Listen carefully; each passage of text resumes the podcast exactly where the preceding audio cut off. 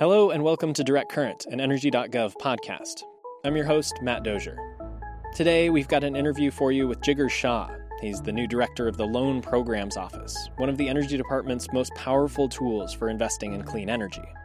Jigar had a ton of interesting stuff to say about how LPO works, how it has changed, and how it's advancing Secretary Granholm's vision for creating jobs and combating the climate crisis. Stay tuned. It's science. for the people. This is Direct Current. Uh, I'm speaking today with Jigar Shah, director of the Department of Energy's Loan Programs Office. Jigar, welcome to the show. Thanks for having me. I feel right at home in the podcasting booth.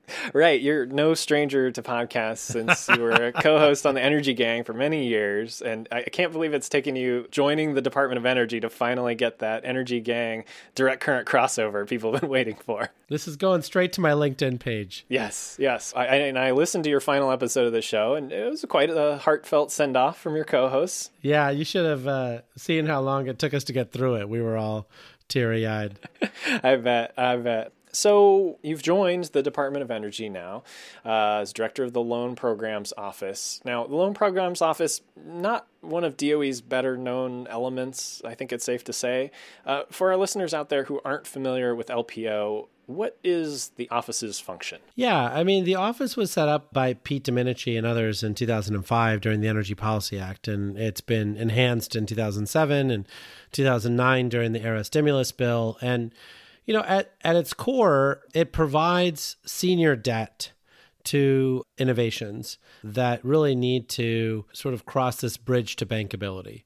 So when you think about the technologies that we funded in the past, under Title 17, it's renewable energy, energy efficiency, uh, nuclear with the Vogtle nuclear plant, fossil, so you know things like carbon sequestration and storage and others. And then we have the ATVM program, which is the Advanced Technology Vehicle Manufacturing Program, where we gave $5.9 billion to Ford to recapitalize their manufacturing facilities and and you know almost 500 million dollars to Tesla, Nissan, Fisker, etc. And then we've recently been given a 2 billion dollar loan guarantee program for the tribal energy program that we manage as well. But the the office has about 40 billion dollars or so of existing capacity that we're actively seeking applications for. And the interest rates are you know right around U.S. Treasuries plus a vig, and then uh, we can go out 30 years. And then there's some premium that gets paid to smaller borrowers in the beginning, but um, pretty good rates and you know a pretty flexible program. So, just from your your description here, I know you're coming in as somebody with pretty in-depth knowledge of this world. When you say senior debt, can you elaborate on that a little bit? Yeah. So when you think about project finance and how project finance works, or asset finance for that matter there's somebody who actually holds title to the property. So it's sort of like if you have a mortgage on your house, that's senior debt, right? Like if something goes wrong, they have the ability to foreclose on your house and you know and take your house, right? And they're first in line, right? And so we're always first in line. So we are the most senior debt on there. And and it's important because um, it, it gives us the most flexibility by which to help the borrowers in times of uh, struggles and needs. Right, and a term that comes up with with LPO a lot is loan guarantees, right? So I think people are familiar with loans. LPO is more focused on loan guarantees. Can you help elaborate the difference there? Yeah, so in Title 17 and ATVM, we actually have the ability to provide people with loans direct from the U.S. Treasury Department through the Federal Financial Bank, and so so that's cash directly to a project. So those are loans that we can provide directly to a, uh, a project. In the guarantee product, that's basically someone like uh, PNC Bank or Huntington Bank or you know something like that doing all the underwriting work, all the effort, and then coming to us and saying we would like the loan guarantee office to give us an 80% guarantee of our exposure because we don't feel comfortable with this technology risk or this particular aspect or whatever. So we so if you guys agree that this is a good project to fund, we'd like for you to give us 80% guarantees. And so in that case, the bank did all the underwriting work. All we did was provide a, a guarantee to the bank and and we certainly had to do our own underwriting work, but it's a much easier process because we can read their work. Right. So, what's it been like moving from the private sector to a federal agency? Honestly, it's not that much different, right? I mean, ultimately, we go out to market and we convince people that it's worth talking to us. And then we say, you know, put in a loan application. They say, we don't know how to do that. And so then we, you know, help them through it and go through the steps and why the steps are needed. But the process of educating the marketplace about what we do and why we might be able to be helpful to them is pretty straightforward and familiar to me. And then our origination group is, you know, the same, right? So it basically spends about $2 million per loan evaluating the loan. So we hire independent engineers and we hire outside market participants to double check all the borrowers' work, right? We want to make sure that if they say, hey, here's what the cost of electricity has been for the last 20 years, and here's what we think it'll be in the future, or here's what the price of hydrogen's been in the last five years, here's what we think it'll be in the future. We want an independent third party to validate that for us, and so that we're not taking the borrower's word for it. Um, and we we reach out to our 10,000 engineers and scientists who work for the Department of Energy and the labs around the country, and ask them to make to opine on whether the technology is going to work, and uh, you know whether we're going to really be able to get comfortable with what we call the reasonable prospect of repayment, right? And then once it gets you know funded, then there's a portfolio management division. All of the things that we do at the loan programs office is actually quite similar to what a bank does. The only difference is is that banks basically don't want to do new things, right? Not because you know they hate innovation, but just because if they can meet their numbers for the year, right, their loan book for the year, without doing something new, that's easier than doing something new. Doing something new means you have to convince the bank president to do it and the credit committee. There's all sorts of people who haven't heard of it before. And, you know, they don't want to do it. And so that's why we exist because uh, a lot of banks are saying, well, until there's three or four other projects that have been operating for a few years, we don't really want to look at it. What's your focus going forward now that you've joined LPO? What are you thinking about? Well, so there's two answers to the question, right? I mean, you know, the one answer is very clear, right? Which is we need to get the money out the door. The, the secretary's been very clear that the money's been dormant for a little while, and we have $40 billion of capacity. And, you know, some portion of that's fairly straightforward to get out the door, and we should get it out the door. Um, so that's, I mean, that's pretty clear marching orders. I think uh, uh, the the other side of it is where applications are coming from, right? So we might on paper say this particular area is really large, and there's a lot of money moving, a lot of deals to be done, and a lot of senior debt needed. But if people don't really need us or don't want to use us, well, then you know we're not going to succeed by continuing to hit our head against the wall. So, so a lot of it's really sort of just identifying sectors and then double checking to make sure that there's actually interest from the private sector in using what we have to offer. So, for instance, areas that we found a lot of synergy in are green hydrogen, biofuels, transmission lines, you know, offshore wind projects, energy efficiency, and uh, virtual power plants. You know, we've had a lot of interest on the fossil side on carbon sequestration and storage, a lot of interest on the nuclear side with an advanced small modular reactors and micro reactors. Uh, a lot of interest on the Advanced Technology Vehicle Manufacturing Program on battery manufacturing, critical minerals, you know, EV manufacturing facilities. And then even in the Tribal Energy Program, we've actually been able to really do a concentrating listening session. And I think out of that, we've gotten three or four new projects that have been proposed to us. So we haven't yet issued our first loan out of the Tribal Energy Loan Program, our first loan guarantee but we're pretty hopeful that uh, these projects that have recently come in, you know, will be qualifying. Right. And Secretary Granholm, as you mentioned, has been abundantly clear about her feeling on the matter. We had her on the show recently, and she specifically shouted out LPO as a big component of her vision for creating good paying union jobs and clean energy. How, from your standpoint, does the Loan Programs Office fit into that goal, that vision, along with the President's American Jobs Plan? Yeah, and so you know we have a requirement to pay Davis Bacon wages on all of the construction of all of the projects that we fund. So from that perspective, we're paying very uh, healthy wages to all of the people that are involved in the projects that we fund. Separately, I think on the union side, we have been having extensive conversations with the unions around how they might bring technical expertise as well as other uh, value to the table to make sure that you know they get selected as the EPC contractors for a lot of the work that we're promoting. And so we spent a lot of time, you know, making sure that both sides, the borrowers that we service, um, and the unions are able to talk to one another, and you know, some of the communication uh, snafus of the past have been bridged. And um, and yeah, we, we can't force people to use one contractor or another, but we can certainly suggest to people that you know we want to make sure that these projects are built in a way that's safe uh, and of very high quality, and you know meet the needs of the American taxpayer. Turning now to climate, can you talk about the importance of investment in large scale clean energy projects in the way that LPO is able to do in tackling the climate crisis? Yeah, it's a good question. I guess what I'd say is that the Loan Programs Office was really essential at these large scale projects back in 2010, 2011.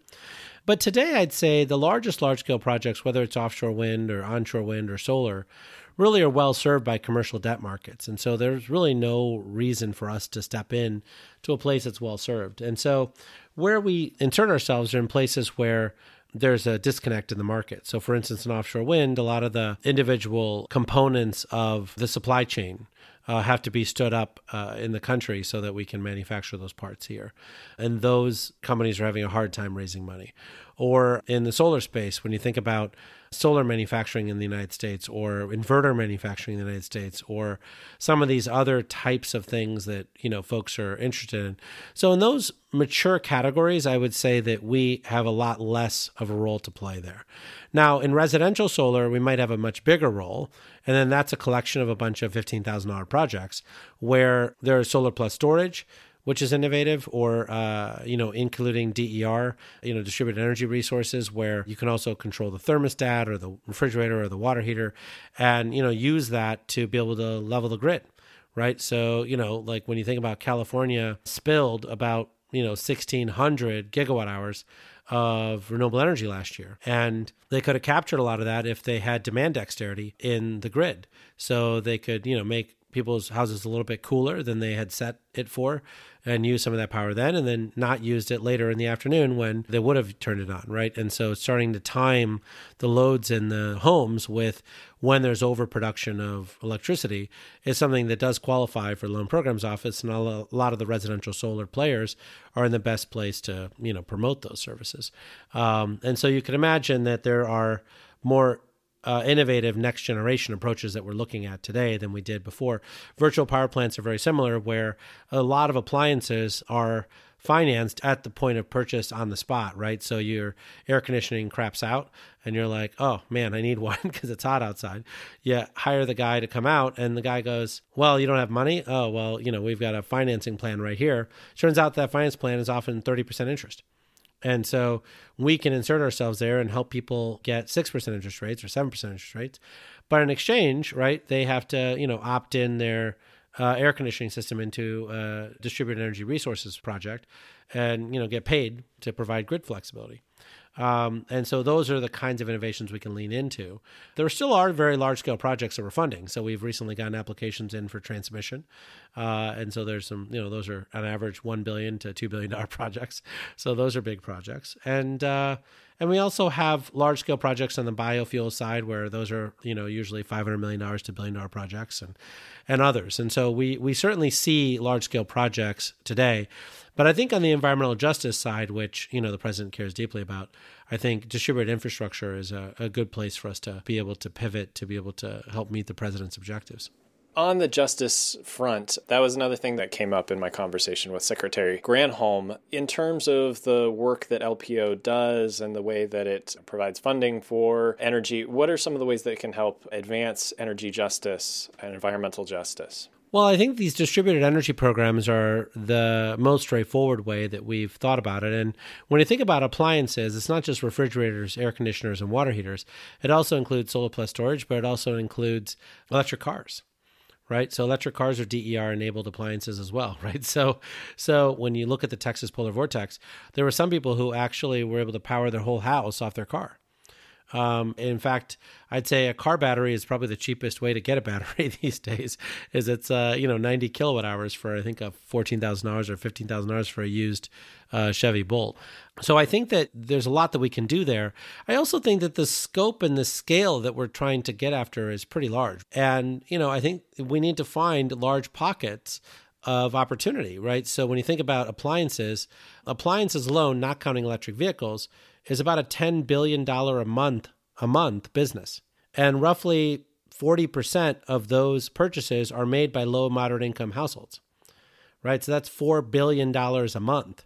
So if we can shift 4 billion dollars a month of purchases from like some form of payday lending to, you know, low interest loans with long durations, that's going to save a tremendous amount of money for uh, the average consumer And if those appliances are plugged into distributed energy resources, all of our modeling shows that it's the only idea that we have that can actually reduce electricity rates. Not reduce the growth of electricity rates, but actually reduce electricity rates. Yeah, that's huge. Is there anything going forward that folks listening should know about working with LPO? Yeah, there's a lot of a lot of things. And so we had a fairly substantial improvement to the program passed during the Energy Act of 2020 in December of 2020. And so one of the things that that does is really d- delay all application fees and payments to the loan program office until we actually approve and fund the loan. And so now you don't have to pay a bunch of fees up front just to talk to us, right? Which was always offensive, but in any case, it was part of our rules, and so we finally been able to drop that. I think uh, the second piece of it is that when you think about the breadth of what we can do, uh, the Congress was very clear that actually they want us to look at supply chains within the nuclear you know sector. They want us to look at you know some of these uh, small business opportunities. So they want us to not just do big deals, but small deals too. And so we have, you know, really leaned into that process. And, the other thing I would say is that we have significantly shifted our part one application process. So it used to be that we did pre consultations with people for six months, really kind of helping them write their application before they came in. Today, the pre consultation process has really gotten short. So we're down to like two or three weeks. And then, you know, folks are putting in applications. So we're seeing a huge uptick in applications starting this week, uh, when I think we got two in yesterday. And then that's when we adjudicate the loan. So we actually have a six week process where we determine one, whether the technology that they're applying for saves greenhouse gas emissions, and two, whether they actually qualify within the existing solicitations that we put out. Um, and so we can tell them that in six weeks, which is pretty great, right? So now you have a piece of paper from the Department of Energy that says you qualify for the loan program, right?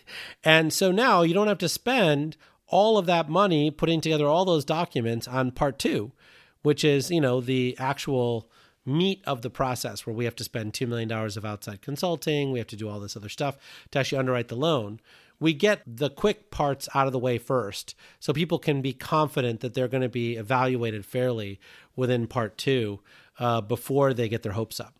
Um, and so that has been a huge sigh of relief to a lot of our borrowers. They think that that process is far more uh, straightforward than it was before, and so I think that's a huge win for the the team at LPO. As you can imagine, most of that was already underway before I got there, so I can't take credit for any of it. But uh, but I have a fabulous team.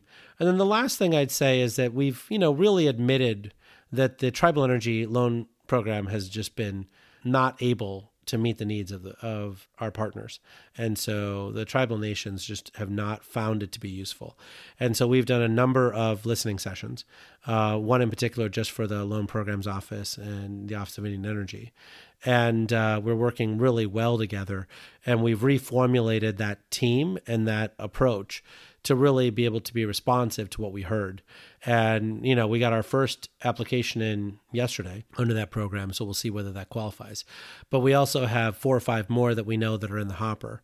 And so I feel pretty good that we, I think, have done a good job of listening to folks and are now starting to gel with what the tribal nations want. Right. And I, I, remember that, you know, being kind of a refrain that would come up of the challenge being there's this money available and there are people who need money and finding a way to connect those two things sometimes falling short within LPO. Would you say that that's fair and that's something that has been addressed and is part of what you're thinking about going forward? Yeah. I mean, you know, saying that something's been addressed is a is a difficult thing to do. It's like sort of saying mission accomplished.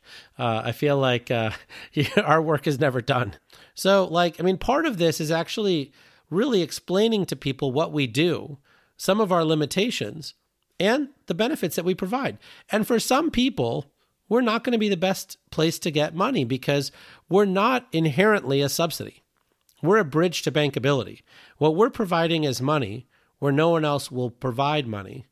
We're not here to subsidize the project further, right? And I think that's critical because I think a lot of people think that we're here to provide a form of subsidy through a lower interest rate, and that's really not what the office does. And and LPO is really one part of DOE's larger portfolio uh, array of funding options and sources.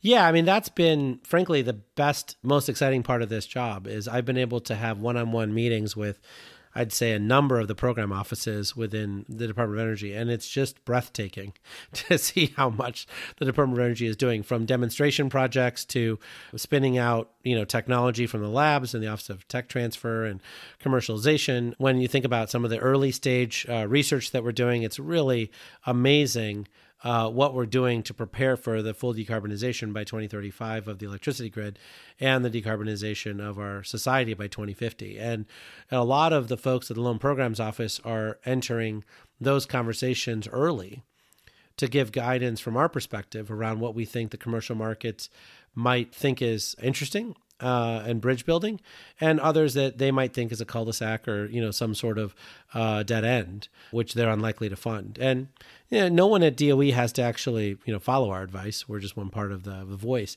but I think we're having good conversations now, which I think is great. And I think the secretary has really stressed the one DOE approach. And we certainly have um, spent a lot of time working on that. But more importantly, I think the other program offices that we've interacted with have spent a lot of time working on that. And so we feel, you know, like we're really part of the family. Really exciting times.